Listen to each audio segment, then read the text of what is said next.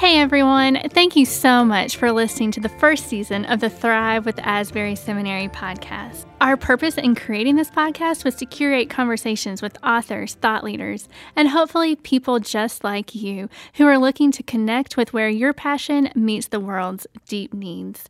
But really, y'all, we couldn't have done it without you, and we really appreciate you letting us into your lives wherever you listen and letting us become part of your story. We also couldn't have done it without our friends who have been guests on the podcast. So if you haven't already listened to those episodes, you really must go back and check those out.